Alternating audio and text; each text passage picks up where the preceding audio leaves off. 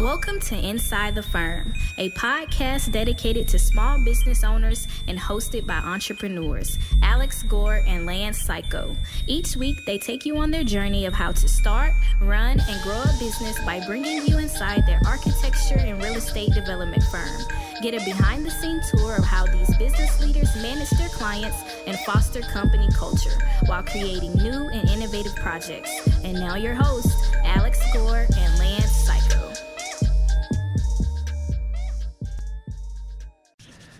Welcome to another episode of Inside the Firm. This is your Friday episode, but Yeah. you can listen to it anytime. We don't really don't care. Yep. Uh, co-hosts Lance Cayko and Alex Gore, both luxury division of Pella fellows, All stars. all all stars. They probably don't have a fellow program. They probably wouldn't invite I us. mean, I'm even going so far as to advertise for the luxury division of Pella on Fishing with Lance. Can you Look believe you! that? Wow, that's a double benefit, right I know there. it. Hopefully, all the fishermen who watch my show, Fishing with Lance, on the YouTube. Yep, it's called catchy. It's not called catchy. but but when I have Al and his his sons out, I'm taking them on a special guided trip in about three four weeks, I think. It's going to be a special episode of Catchy. Yeah, special episode of catchy. Welcome to Catchy with Lance Cayko and Alex Gore. Yep, that sounds great. Uh, Lance, what do you got? I got. Do you know when you're an architect, Al? I don't. You either have programmed the F1 key to register as mm. escape, have removed the keycap, or taped over it because of how many times you have opened the help file instead of escaping out of a command, or maybe you spent all morning in Photoshop. Nope. Then, then transition to AutoCAD, and it takes you a minute, AutoCAD, to figure out why holding down the spacebar won't let you pan in your drawing. You might even have chat windows that are full of all caps texting, and you never think someone is yelling at you. They are just doing notes. And last and certainly not least, you're spending all morning, your whole morning, Al, in AutoCAD before I transition to SketchUp. And it takes you a few minutes to realize that hitting space after the command keys in SketchUp is pointless. I'm sure there are more. What do you got, Al? Is that when you're an architect? We should change this. You know you're not an architect and you are a CAD monkey. You are being a CAD monkey. Remember that term? I haven't heard it in so many years. Thank years. goodness we haven't. Yeah. But it was so prevalent back then because you were letting CAD dictating your life. There's better ways to do it. It's called Revit. And the best way to do it is RevitRocketship.com, where yours truly, Lance Al, walk you through how to mimic the construction project when you're designing so everything flows and connects together and does it simply and easily without all of those issues that you just brought up. RevitRocketship.com. He- yeah, head over to revitrocketship.com. You know where Right. else you should head? Al knows where you should head. Where should you head to? ArcCAD. Arcat, of course. because that's where you're going to get the families that you need to make Revit work. That's Yep. where you're going to get Spec Wizard, a whole bunch of other stuff. So as more businesses and tenants demand green buildings, green design in their buildings, LEED certification is more important than ever. And while ARCAT is known for being red, they can help you go green. ARCAT provides thousands of LEED reports from building products manufacturers on how their products can help make your uh, green choice that's right for your project. Head over to arcat.com to find the information you need for LEED.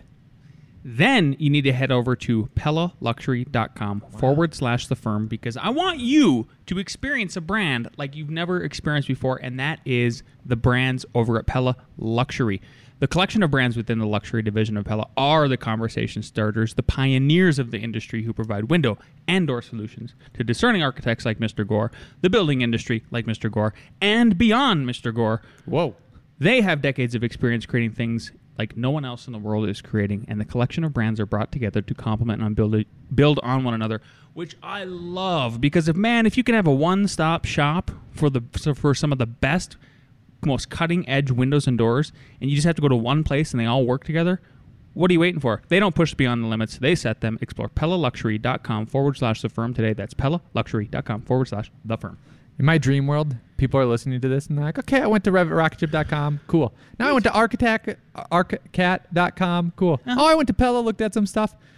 Might as well keep this train rolling. Hey, it goes on later on down. I have it buried in here. Oh, all I was going to say was if you haven't left us a review on on the iTunes. SoundCloud, iTunes, Sorry, were sorry, sorry. Yep, I all thought that. you were going a different area. You'll No. see, ladies and gentlemen, and everybody else. Whoa. where we're going with this. Gotcha. Because you have an example. You want to read it off? Yeah, so please do head over if you haven't given us a five star review. That helps us reach more people because then we're more visible on iTunes, SoundCloud, Spotify, whatever, whatever, whatever you're listening to. Even even um, YouTube. If you just subscribe over there, it super helps.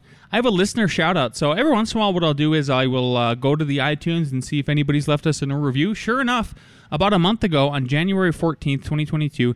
Jimmy.r19 left us a review, and I would love to read it. It's a five star review, so shout out to Jimmy. Thank you so much. Al and Lance do a wonderful job of sharing their knowledge, trials and tribulations, and of course their wins. We need more architects slash designers like them to continue to improve our industry. This podcast is for anyone looking to improve their skills, give their business a boost, or perhaps start a new one. Kudos for them. To them for not holding back. Well, kudos to you, Jimmy. You really appreciate that. Yeah. Well, let's. Uh, we're on the train. Let's keep going. Let's give out some of that advice or some of that experience that might help some people. How to break up with a bad client, Lance. There's no such thing as bad clients. There's only good clients. Yeah, that's what he said. That's what he certainly tried to assert right there. This is episode 247 How to Break Up with a Bad Client. You there, are, there's bad. Yeah, there is bad. yeah, and there's bad service industry. there's bad service people too. Uh, I know some people don't like the analogy that um, what you're doing is you're getting into a marriage with somebody. If you're a service-based business, it's a relationship. Let's just call it a relationship. You're getting into a professional level relationship with folks, and oftentimes maybe you guys butt heads and the personalities don't work, the working methods don't work. We just had that recently, and this kind of ties into the whole episode today. is uh, we have broken up with clients before, and I want to encourage everybody listening that it is okay to break up with a bad client because the opposite is worse, right? Like being in any bad relationship is like hell on earth, and you don't want to create that for yourself. Yep. So I have some I have some tips for everybody on how to do it. Number one, I think you need to recognize a the, the problem, and uh, certainly if the client you're working with is not satisfied with your service, um, then you just aren't a good fit. So I think recognizing that perhaps even if you were a good fit at the beginning, you have maybe grown apart, you are not a good fit.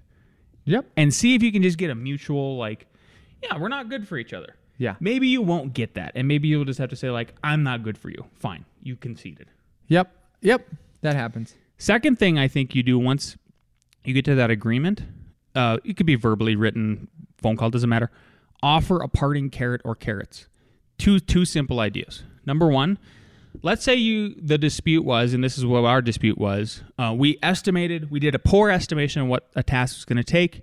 We ended up billing for about double what the task really took, and uh, then that that particular client was angry.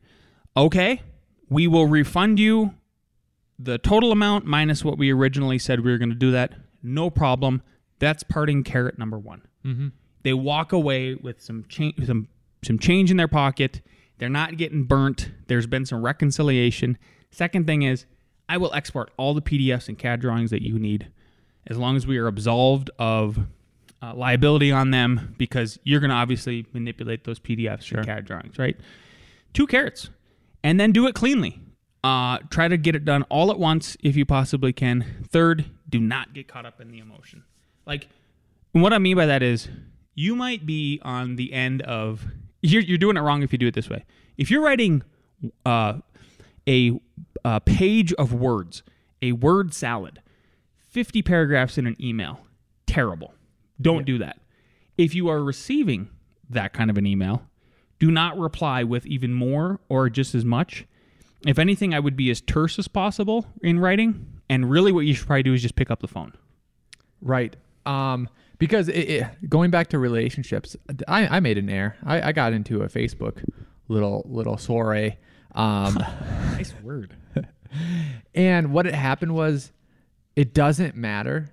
It doesn't matter the points that you're gonna make. Yeah. And and here's why: it's because you could make five points, Yeah. right? And normally, if it got to this relation, this point, it's n- in in breaking up. It's not just one thing; it's multiple different things. And you could be spot on on like, here's the main issue, here's the main why we did it, and here's why I'm not to blame or whatever. Well, who who says that they think that that's the right issue, the top priority. And they might say these other four ones, blah, blah, blah. And then all of a sudden it's like, also these other things that we haven't even discussed yet, but that I heard from this, like in my, in the Facebook thing from this paper, or this, it's like, or my uncle says, you're just not, you're just literally talking past each other. Yes, exactly. That's what's happening. Yeah, yeah. You're talking past each other, and then uh, for some reason, writing, writing just causes people to dig in. I don't know what the psychology is behind that. I think it's because there's there's no human face to it or a human voice to it. There's no humanity to it. It's, Right. It's literally like looking at a zero and a one. Well, and you can you can type like literally you can say, "Hey, this situation is not like the situation you brought up. It's totally different and wrong." And if you're in a face-to-face meeting, be like, you could be you could literally say, "What are you talking about?" Yeah. It's very, you know, like it's very comparable. And for this reason and that. But like all that typing and all that, like it it just seems to go absolutely nowhere. it, it just doesn't seem like a good way Yeah. to go. Yeah. So don't get caught up in that emotion, and keep in mind that this is a business transaction. And I want to reassure everybody too. We have had instances where we had a had a clean mutual breakup with parting carrots. We did it cleanly and all of this stuff very early on in F9's existence, 2009, 10, 11, something like that. And sure enough, people come back eventually and they've seen the light, and then you end up possibly working with them in the future. Like, if you do it in this way, some people might have a, you know, metaphorical come to Jesus moment Yep. and they realize even if if you did the right thing, right? That's why it's so important for you to for you to do the right thing and for you to take the high road. And if they won't admit fault, fine, you did. And then maybe later on they come back and they admit their faults too. Because it can't be just one sided. I mean, it's possible, but Yeah. Also know that when they come back, sometimes it won't work out again. That happened. so be aware of that. But the second thing too, Oh, yeah. I think you should realize that if it gets to this emotional stage, you're not going to convince the other person. The other person's not going to convince you. So know that you're talking to a different audience. And literally it's a hypothetical audience now because it could be a lawyer in the future with depositions where literally you've seen like they will print out emails stuff like that. oh yeah. So you're talking to a judge and you're talking to potential clients based off of reviews and stuff like Yeah. that. So it's like, Your whole interaction, your whole personality, and your whole personality and your interactions that result from that are then under, are, it's going to be under scrutiny. right, right. But you get what I'm saying is like, this goes to like what's happening in society and cancel culture and everything. Like, Yeah. oh, people are apologizing. The people that you offended, you will probably never make happy. Exactly. But if you know that you're also talking to the wider audience and they're like, oh, I heard you did something wrong. Oh, here's your rebuttal. It seems to be logical. Uh, okay, cool. You know, um, that's who you're talking Yeah. to in it's, reality. It's the it's the objective per- observers, and they're st- they still exist. Like Yep. yes, this this mob still exists. Who's you're never going to be able to apologize to, but there are still objective observers. There can't not be. Yep. Okay, so I think that's you know in, in our world that's I think the way to break up with a bad client. I think it's okay, all of that stuff. Here's some fallouts that are going to happen, and you for you to be prepared for when you break up with said client. One, they might go behind your back. They might, and actually, actually, let me go. Let me reword this. Number one, they might give you a bad review. If you go back a few episodes ago, we talk about like not playing into your haters. You, you people who leave you the bad reviews just want more attention. They're, you're, you're, if you give them attention, they're going to explode the whole thing. The best thing is, I think, just ignore them, which goes counterintuitive to Google's. Like, let's say it's a Google business listing review or Yelp or whatever. It goes counterintuitive to your. They they recommend you're supposed to say something back. I don't think you do. I, that's my take. I think you just bury them with positivity, more positive reviews. Second would be a bad word of mouth, obviously. Like they're going to talk about you and your firm or whatever you're doing to other people, and then you're not going to get recommended. Whatever. Um, but and then the third big thing is, and this kind of leads to the next segment here is uh, they might go behind your back and they might reach out to your current employees. Maybe it was just you that wasn't wor- jiving with this um, client, but they really liked your employee, right? Because maybe you had just by natural default, you were the bad guy, they were the good guy or gal, and there's just no way around it. um, because you had to put the foot down about bills. You had to put the foot down about working methods. You had to just kind of you had to control or try to get them to not email after 5 p.m. Stuff like Yep. that, right? Yep. Simple stuff. Um, but the biggest best fallout is a lifted weight. Like Ah. that weight is gone. Yes, you don't have to continue in this bad relationship. And I think too if you make the decision to break up and then break and then actually do it, you will then come to the realization afterwards of how bad it actually was.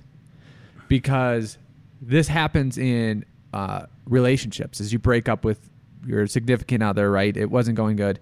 And then, like two months later, some, some people fall back into it and all that. But a lot of times, what might happen too is like they don't fall back into it because now they have this weight lifting and like, oh, I'm never going back to that ab- emotional, physical, abusive, whatever relationship that it was. Um, and it takes time for you to realize that this way of interacting was maybe not normal. And I'm so glad I'm not doing it anymore. Yeah, the perspective the perspective completely changes. Yeah. Yeah. It's so interesting once you separate yourself from a situation and then you're looking at it in a different angle. So uh, the next seg- segment, going and going so in the cat in the cascade of events here is like this didn't happen. I just want to clarify for everybody is that uh, so this this client didn't didn't reach out to one of one of our employees in the sense of uh, literally suggesting like you should you should moonlight you should moonlight and do this project on your own. It was could you still do this potential project but just not have Lance involved basically. Yeah. So what I And asked it wasn't even with that person. It was, hey, if I recommend you to someone else. yeah. Yep. Um, so what I did is I ended up asking this ar- this question in the EntreArchitect group, and I'm gonna, I'm going to read it exactly, but I'm going to emphasize one word because I re- even the listeners, please, please, please understand why I'm emphasizing this word. What has been your recourse for clients who have went behind your back and direct and directly to employees to suggest moonlighting? The question is, what is your recourse for clients? I only put in the part about the employees to round out the question. Mm-hmm. It is not, I'm not asking your opinion about moonlighting, but we got the opinions, and heck, it was like, it was actually fruitful in the end. Yeah. So uh, let's. Uh, so what I I've got a little note here. Like let's address the client part first, then the employee part, right? So we already addressed that the client part, what happened, and and whatever. But onto the employee part for everybody who's listening and who has employees, or or if you if you're somebody who's thinking about doing the moonlighting thing, I have some things to bring up. Go ahead, Al. And and basically to sum up, uh, it, I think the consensus is you take the high road. You With the realize, client. Yep. You realize that there's perspective, that there's uh, hypothetical people in the future or outside influences. That if you take the high road, it's going to be better for you. Yeah, yeah. So let me drill down on the high road in this specific instance and then the opposite one. So to be clear, the high road for us in this one is the breakup was already in the works. It makes zero sense for me to go back to that client and say, "Hey, why are you contacting, you know, Steve about doing this project?" You don't. Yeah. It's you're already breaking up. Who gives a shit? yeah. Okay. However, if you were not breaking up and they went behind your back, yeah, I think maybe a phone call would be in order. Hey, what's going on? Uh, what what can we do to help this? Um, and then, do you understand the potential ramifications, which is exactly what I want to get into next? Like, does that client know the potential ramifications if they go and do moonlighting at, with one of your employees? It's not so much about the fact that like this employee is taking away the revenue. It's the legal stuff that was really mind blowing to me. Yeah, and I guess th- this, like you said, isn't a situation that happened. It just went down this rabbit hole of thinking. Okay, what happens? What if? What? Uh, what if? What if? And I think, I think what you're going to go through is is what you said, unintended consequences. Yeah, stuff that we weren't even thinking about. Yep. So I think this is super important for everybody to just think about. So somebody replied. One somebody replied in in the group. Quote, I'm not an attorney, but one of the main reasons, other than the poten- obvious potential conflict of interest that can develop, is the liability it generates for the firm if any office resources are used for the quote outside project. If the employee accidentally uses an office email address for communication, computer slash software resources for drawing, templates from the office, etc., it can create gray areas and potential opening for quote deep pocket end quote legal action if the project goes south. So that's the truth. Yeah. because then I, I actually really like that they also put like I'm not an attorney. Obviously they're not. But then it made me think like, well, why? What? Okay, I'm going to take 15 minutes of my attorney's time and I'm going to ask them their opinion about like the exposure, and they confirmed it. Yeah. So so t- two ways it can go. Someone moonlights. It, if you moonlight and you don't have insurance and they sue you, you are now exposed to Personally. a personally to to a lot of risk and all that. And we know that. That's Trust me. Yep. They will use whatever these are these slimy attorneys will use whatever it takes to get as get you on the hook in as many ways as possible, professional and personally. Yeah. Exactly. All they got to do is get uh, a judge or an arbitrator to believe that you acted out of personal interest. Yep. And then not only are you professionally already there, you're personally already there. Yep, and it will. It might not come down to that you are personally liable for whatever these ramifications, but you have to spend the thirty grand in legal fees for someone to make a judgment to say whether it That's is or not. That's exactly the point. The other thing too is let's say they don't come after you because they realize you have no money whatsoever, or not worth their time going after, and they see some link to whatever firm you're working with, like a template, a uh, uh, some piece of information. You know, w- did you use the firm's resources? Oh, now we're going after the firm. So now you're moonlighting for the thousand dollar project. Now put the whole firm at risk that has to defend, and then you know, then they're coming after the the quote unquote bigger pockets, and it might just be because they have insurance. And now now it's in a big quagmire there. So like, just know what you're doing. There's a difference too between, hey, I'm moonlighting. Let's just say an example. I'm gonna make some BIM objects that people can put in uh, like, whatever. RevitFurniture.com. Yeah. That's a totally different legal risk than, hey, I'm going to do a whole building by myself just off the side with unknowingly or knowingly like some of my firm's resources. And you can be as careful as you can. Still, you might slip up on an email. And are might- we overlooking something? Think about it this way. I just want to unpack the psychology again. Let's say it is a client who went behind your employer's back and reached out to you to do this. Aren't they demonstrating a behavior that is already sort of in question a little bit? So what's to say they wouldn't demonstrate another set of behaviors later on down the road if something goes wrong and throw you under the bus? Hmm. Just just a thought exercise. Yeah, sure. Yeah. Okay. So that was a really good point I thought somebody made, and we we confirmed with our attorney. We are not legal. We are not attorneys, so you need to confirm it with your attorneys. Uh, then there's somebody who went the opposite way, and I'm going to read this to Al, and I want Al's reaction. Okay. Encourage moonlighting with the understanding that their clients are theirs and they assume the responsibility. I say encourage because I firmly believe that the work would come back to the firm in some fashion anyway. That is a that is through consultation, etc. It is a win-win that way. Relative to whatever's comment, some of them using the company's email uh, address for business, I guess that's a risk I'm willing to ride with. There's so many risks in life. If you try to develop a contingency for everything, you'll be cowering in the corner. That's you, Al. You're cowering over here. Uh, smiley face. By the way, we have have to give lawyers some work here and there too. that one is especially for you, Al. I know you Uh, yeah, love attorneys. I think that there was a winky face after it, There so so that had to be sarcastic. Um, uh, you you're Yeah. willing to you're willing to risk that, Al? I, I think there's a difference. I think there's a difference. Um, come back to your firm. There's, I don't know. I think I think there's a difference between full architectural services outside of work um, versus hey, just picking up some stuff. Uh, I mean, th- this was an example like the lawyer gave. Like his lawyers cannot practice law outside of the firm. There's Yeah. a whole bunch of risks associating to that.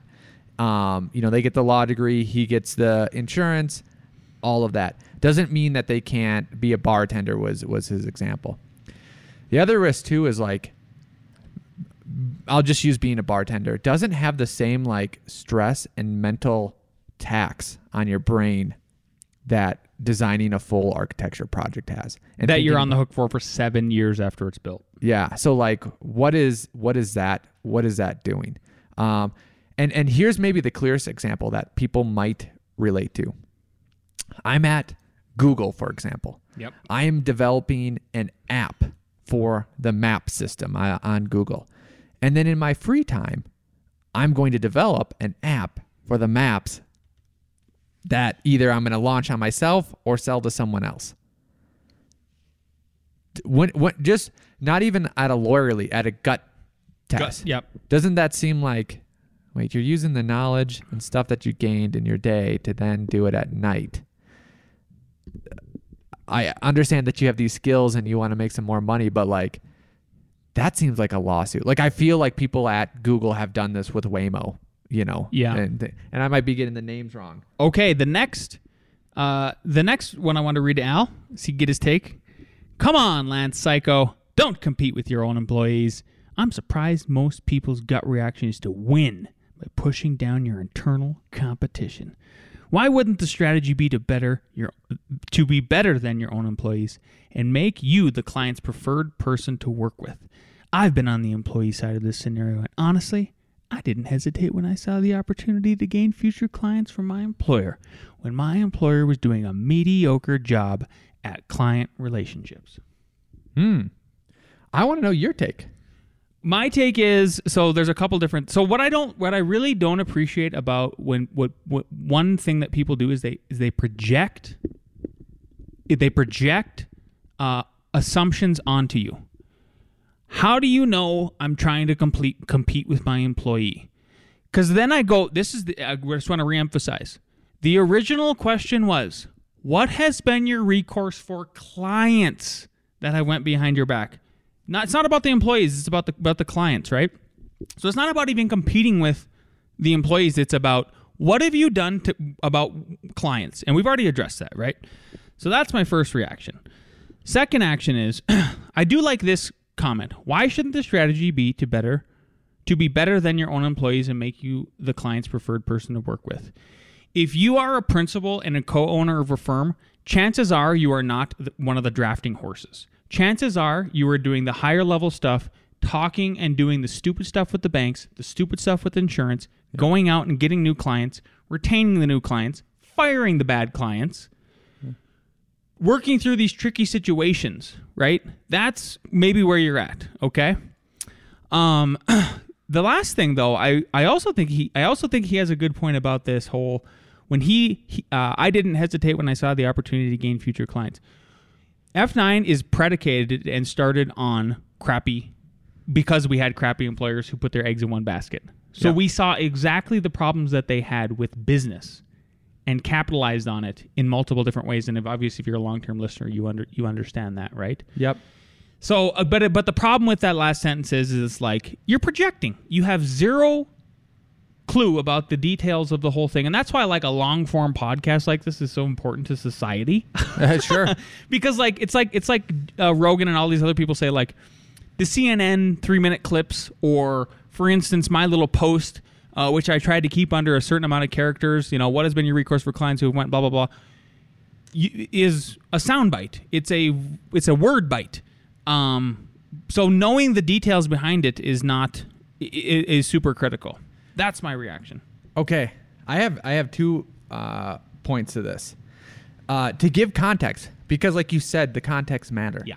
Before breaking up with this client, there was a discussion with you and the employees that oh worked with this client. I forgot about that part. and it was, hey, I've heard complaints. Do you want to continue working with this client? Because there comes a point where who is dictating what gets done and whose liability is it? Like they do the as built and the as built aren't correct, but then you have to do the drawings on it Based and off then, the incorrect as built. and then you got to figure that out, and then all of a sudden, like that might be, come down to construction issues, and then um, they set the fee, but then don't determine the amount of work. So then it's like what you said. I think was very clear to me yesterday. Like it seems like employee abuse because I'm making them do this. It was. so it felt like borderline employee ab- abuse to me to have them continue to work, basically as middle people with zero control and zero input on the process when the process was plot flawed from the beginning. So to to just clarify the whole thing is I consulted both employees who had worked with this client in the past. Do, are you okay with us breaking up? One person said, "I trust I trust whatever you do." The other person said, "Yeah, I'm okay with it." I haven't worked with them for a while. When I did, it was not fun. Yep. So, so here's why I state that is because then if it decides this process is all wrong and they will not change to what we think is a right process. Yeah. It's no longer just about that last sentence. Uh, sorry, mediocre job at client relations because someone then has to decide this process won't work, they won't change, Yeah. we need to break up. So then you necessarily have to become the bad guy Yeah. in this situation, right? It's good because you already look like Wario. So I mean, fits. ridiculous. Yep. Hey, I'm a Wario. And then the client, the employee, doesn't have to be the bad guy, Yeah. right? Yeah. So, um, it's you know like football's analogy, like, hey, who do you want to work with, the star player or uh, the GM that had to fire people? Well, the GM had to fire people for this all you know like all these different reasons. It doesn't mean that that football player should next necessarily be the one making the GM decisions, right? Yeah. Um, so like that's in the scenario of of in this sort of situation, right? I think it's a total different scenario when you bring up this con- uh, thing. Is oh, what if it's not that? What? So that's in the context of what happened in this scenario.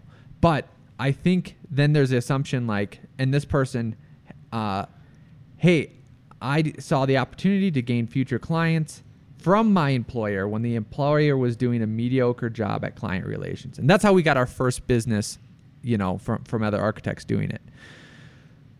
Okay, the only thing that's hard to judge as an employee is like, is the client relationship bad because of the boss, right? And here's an example of that. I- read some reviews on some other architects because I was recommending some people out because we can't take these tiny, tiny jobs. Of course, yeah. And one of them was he took a down payment. Uh, he did. He I had to keep bothering him to actually get work done. And who knows if this is true? That you know, keep having to bother him. Gave him notes. He designed his whole thing. Didn't even look at my notes. So then when I pointed out what was at my notes, he was mad and kind of like went back and forth with me because honestly, I felt he, like he didn't want to do it because he did everything in hand, and that means he'd have to redraw oh everything. God. So he he didn't do it in a timely fashion at all, and he didn't listen. Just did whatever he want. So then, like in that, and if you were an employee working for that, oh man, I I could do it better and have better client relationships. That's a total different scenario than you and your boss are working with this client, doing your best thing, actually listening, actually doing stuff, but they don't want to pay you. They want to blame you for everything, and they want to blame you for information that you know they got wrong or something like that. Whoa, Whoa. that's not competing. that's Yeah. making a uh, hopefully a prudent business decision. Yeah. Yeah. So you should be aware. You sh- me you pointing at you, Lance. Wario. Wario. If we were not responding to clients, if we weren't giving them what they need, if we were doing our own thing and shoving it down their throat, Yeah. and some employee was like, "This seems easy to solve. They seem like an okay client, and we're just not listening Yeah. and not doing a good Yeah. job." Then, right? Then comp. Then, then it's like Lance.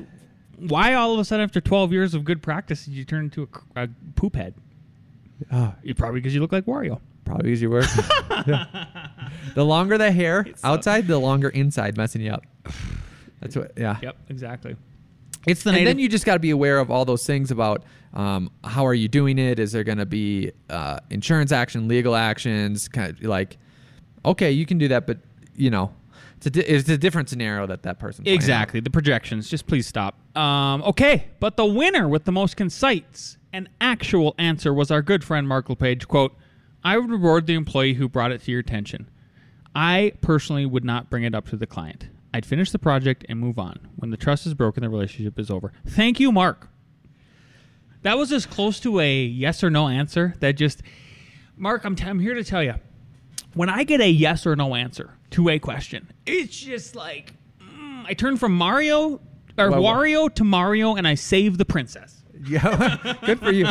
I, I, I want to say too, nothing, almost nothing is more satisfactory to me. the Entree oh. Architecture Group is a treasure trove. I know sometimes like this is what happened with Facebook in general. Is like you do. Oh. my arguments was competing with other people's assumptions. Like literally, that- that's that was an assumption. No, no, that is exactly the point. Yes. Yes. But besides that, like people were talking about detailing masonry brick buildings and like the weather like masonry and concrete are different because of the vapor barriers and non-vapor barriers and people were going back and forth. And all I wanted to say this whole time we've been talking is that the EntreArchitect Facebook group is a treasure trove. Like you can do these theoretical things, right? And in Facebook, there's always going to be muddle and then some clear answers. Yeah, yeah, yeah. And you can do detailed. Here's a detail, people. What do you think? And you'll get the same things like assumptions, like in my area, like, well, Well, I'm it's in not in the area. Yeah. Please stay Two- focused. Two, hey, in your area, you shouldn't do that. You should really do this, and here's why. Oh, okay, great. Yeah. So it, it's awesome. It is awesome. Facebook. Exactly. It was not. Entree It was, it was, by, it was by all means. uh, Yeah. I think that's a way great way to conclude this whole thing. Is where would we be without the EntreArchitect community as a profession? I think Mark has almost seventy five hundred people in that group now. In my opinion, this It should be not- seventy-five thousand. It should be seventy five thousand. It should be all architects. Um, it is the way. It is what we've been missing for so long. I think as a profession, and you get into all of these interesting thoughts and ideas. And if people and if people say stuff that they that just doesn't quite jive with you, as you as you heard on on this show today, is like, yeah, it is what it is. But man, thank God, like the good with the bad. It's it's just like everything. Your traits are going to be equally bad and good. It is what it is. So, thanks for all that stuff. Yep. Uh, Cool. Got a listener question. Mr. Frank Collada messaged me earlier on the Facebook uh, this week, and he says, he said, hey, hey, first of all, you know, he, he said something along the lines of, thank you guys so much for your talk about economic forecasting, what maybe we're looking at in the future, um, all, all of that sort of stuff. So you, you're very welcome, Frank. I, I think obviously, like if you're running a business, you got to be aware of the macro and the micro trends in the economy, the game system, the monopoly on fiat currency, all that stuff, right? The boom and the bust cycle.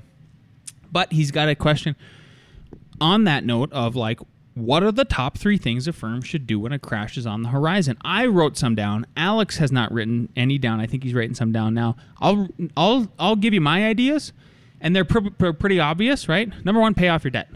That's that's our that's one of our goals this year is to like uh you know we have company vehicles pay that off. Uh, it's an example right? Get done with that. Make sure we every month we're paying the credit card bill off right? Um, and then save up as much cash as you can. Uh, get that three months of salary saved up and then extend your services. And you can extend those services by going to architectsguide2.com architectsguide2.com because that will help you hopefully turn some of these design projects into building projects put on that gc hat and extend the life line of those projects Yep. Um, okay, I have a different way of saying uh, almost the same thing. So instead of pay off your debt, save up cash, extend your services, I have reduce overhead. Ooh, yeah Right, so that is paying off your debt. The other thing with reduce overhead is like look at all your expenses. Like one thing that I saw that I meant to bring up, but I'll bring up because this is the the place for it is there's a couple different websites like we talked about Revit, Revit.com that literally only get one to zero views per day. And it's like, okay, the domain only costs us nine dollars a month. The um, service probably only costs us nine dollars. So one is nine dollars a year, the other one's nine dollars a month.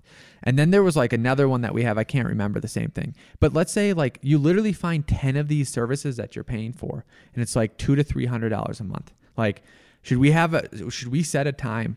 Like, hey, we need to through put our on a bank statement. go through our credit card statements and, and just look at everything. Do we need this? Do we not? I would love Can- it if Alex joined in on that with me there because I do that every once in a while by Yeah. myself. But yeah, let's do that. Yeah, and and And you should do that.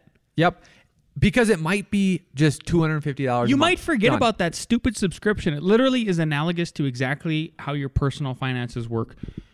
Oh, I need to watch I need to watch South Park. Literally, I have to watch South Park. Oh, now I got to redo the HBO Max uh subscription. 2 months later South Park is done.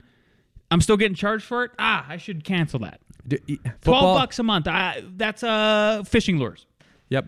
Fit uh eight eight bucks a month ESPN plus only during football season. Then I gotta remember to Yeah. stop it. Yeah. You know? Um so that's one, reduce overhead. Two, save. You you said it, save. And then you said third one, extend your services. I the different term I use is just diversify. Yes. Because I think when you're I wanted to give some examples for that that we didn't. Right. Sure. If we could give some hard concrete examples, I think that'd be helpful. Yeah, concrete. It's stronger than concrete. Okay. Because that's what you said. Concrete. Yeah, yeah. You're like some strong concrete examples. Concrete. what are they? It's crunk. Maybe you start a podcast and monetize it. um, maybe you do go to architectsguide2.com and you think about at least turning one of those projects into a design build project and you take the leap, right? Mm-hmm. Maybe you reach out to your local university, your local junior college, and maybe you do have a master's degree in architecture or something else, and you can offer to teach a course. That's another source of income. Yep. Maybe you diversify your marketing by thinking, hey, every month I'm going to come up with some sort of story or graphic idea and pitch it to my local media. Um, oh, I love that idea. Yep. So much. Maybe this is a cue from your wife is I'm not I'm not going to do a podcast that targets everything because it, maybe inside the firms doing. Mark LePage, Evan Troxel, all right. You know all these people. Maybe it's just going to be my local area. It's going to be like the the Denver market, the Denver architect, whatever, or the Colorado architect, whatever. So then it's like anyone who's searching in your area that you can actually do work for that keywords are going to hit, the topic's going to hit, it's going to be more pointed. It might even be a, it's probably a better business model than ours uh, for a podcast. Yeah. So what he's talking about is if you just go to YouTube and you typed in Greater Boulder, Longmont, Colorado homes, you would find my wife's uh, YouTube channel. And let me tell. So what he's getting at is like, my wife was brilliant because she did this. She would the way she would do marketing before she started this YouTube channel, and she only has, I want to emphasize, 112 subscribers. That's not putting her down. That's just saying that's all she has, and I'm, t- I'm going to blow your mind with what she does with those 112 subscribers. Is uh, she used to market traditionally as a realtor, and like she would do these things called pop-bys. Maybe you've heard of them. You make she would be she would bake all day, and she would make these little cute little baskets or like a pumpkin spice gift bag or whatever, and she would pop by your house and she would give you the basket and remind you, I'm Marilyn Ackerman from Longmont Real Estate. And then maybe you get in a conversation with her because maybe you are thinking about selling your house, right? Still not a bad idea. She still does it, as a matter of fact, but she does it a lot less. Stuff like that. Uh, she would do things like that. Then she started this YouTube channel last summer, and she's now up to, again, only 112 subscribers. She is getting a call a week from people who are moving from places like Tennessee, Florida, California, New York, whatever. And they're calling her and working with her to buy their house in Colorado. And she's on track for another multiple six figure year. It is incredible. I've never seen her this busy. I've never seen her marketing work so easy. So, what does that mean for you if you're thinking about a non traditional set of marketing? I don't know, but I bet you have some ideas, right? If you went to ins- here, here's here, I'll give you one. Inside the Firm podcast, um, on, on our YouTube channel, I did a little series, and it's been popular so far. Uh, let's see here. What it is is I have a uh, a playlist now, and it's called "How to Work with Architects." First episode is listen to this before you hire an architect. Then how to read architectural plans, how to read floor plans, how to read elevations and sections. I, I'm predicting we're going to get a client from this. There you go. Yeah. I love it. Yeah. Um, what else we got, Al? I think we have Nick with Nick with Nick Reeds. Excellent. Hello, best friends. I hope you all had a great week this week. A reading. Employee loyalty begins with employer loyalty. Your employees should know that if they do the job they were hired to do with a reasonable amount of competence and efficiency, you will support them. Harvey Mackay. Al, it's nice to see you pop off your stool and stand up to do my reading last week. Toodles. You're welcome. Uh, Nick, I think I couldn't agree more with that statement. Um, you don't automatically get loyalty. You got to give it first. Yeah, absolutely. Loyalty's earned. Respect is earned. It's Yeah. not just given. Yep. 100%. All right. Is it time for ARE Jeopardy? Where answers aren't given, you got to earn them. Perfect. There you go. Let's bring down the crew. Question number one. Out of the materials listed below, which one has the lowest coefficient of expansion? Lowest coefficient of expansion. Is it A, uh, butam- butamin roof, B, steel, C, structural concrete, or D, brick? Doo doo doo. Doo doo doo. Doo doo. D D D Ross? Oh, it does C? Uh, the answer is D. It literally goes in uh, steel, concrete, and brick are close, but brick is the lowest. Um, and steel ha- has a pretty low one, but like you have with big enough spans, like 30, 40, 50 feet, like you have to take that in consideration. Um, Okay, question two.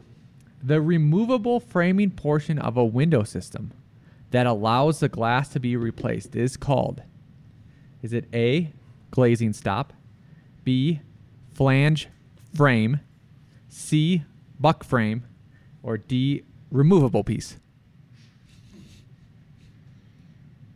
Yeah, tricky on that one. Uh, a, A, A. A, yep, glazing stop. It's actually called a removable stop. You could also call it a stop, uh, but not a removable piece. My questions are so much better. Just wait. A, just kidding. Number three, a disgruntled client approaches you without the knowledge of the principal at your, of your firm, your employer, and suggests you moonlight with them to finish a project. What is likely the proper first course of action you should take? A, screw the greedy capitalist employer taking all the risk. Moonlight to the literal moon, baby. B, inform the employer That's the answer. of the contract contact and ask their thoughts. C, ignore the request and continue working with the client as if nothing happened, much like the media ignores anything Clinton, Hillary Clinton does. D, quit your job. It's time to open up shop immediately. Do you need a repeat? I realize those are very verbose. At least I got a smile out of you. Both of you. How relevant, Ross is. All right, uh, we've got B, B, A, B. The correct answer is B. Inform the employer of the contact and ask their thoughts. Uh, okay, what do we got for scores? Three? Three? Wow. Okay, all right, here we go. Good have a four for four. Okay, number four. You chose to moonlight without the employer's knowledge. What are the possible risks you run with your new moonlighting, moonlighting client? A. You have no liability insurance and therefore put your employer at risk of being sued should something go wrong with the project. B. You put yourself at personal liability risk with no insurance as you acted out of personal interest. C. You have liability insurance but accidentally use an office email address for communication or computer, computer software resources for drawing, templates from the office, etc., and therefore create a gray area for another slimy lawyer to expose, expose your employer even if they have no knowledge of you moonlighting. D. Everything goes perfectly. You do not get sued, but you sour your relationship with your employer, even though, even if they would have possibly agreed to allow you to moonlight and the trust is gone. D. All of the above and probably more. I know. That was a very ARE twist. We got D, B, E. The correct answer is E. All of the other above are possible. Yep. You missed some of the conversation before, but uh, you could get sued. You could get your firm sued. This all, it, it's crazy. It's not as, as, as cut and dry It's not as clean as as you would think. yeah. And there's levels to it too. So yeah, Um, Happy to talk further with anyone who wasn't in that meeting yesterday. yeah, Yeah, exactly. To explain. yeah. I think we have a tie. No, Jason crushed it. for Where are we going, Jason? Public. House. Not your favorite. yeah, I won't even say it. I'm. A, they. this is about the money. Pay me, Franza. Pay me.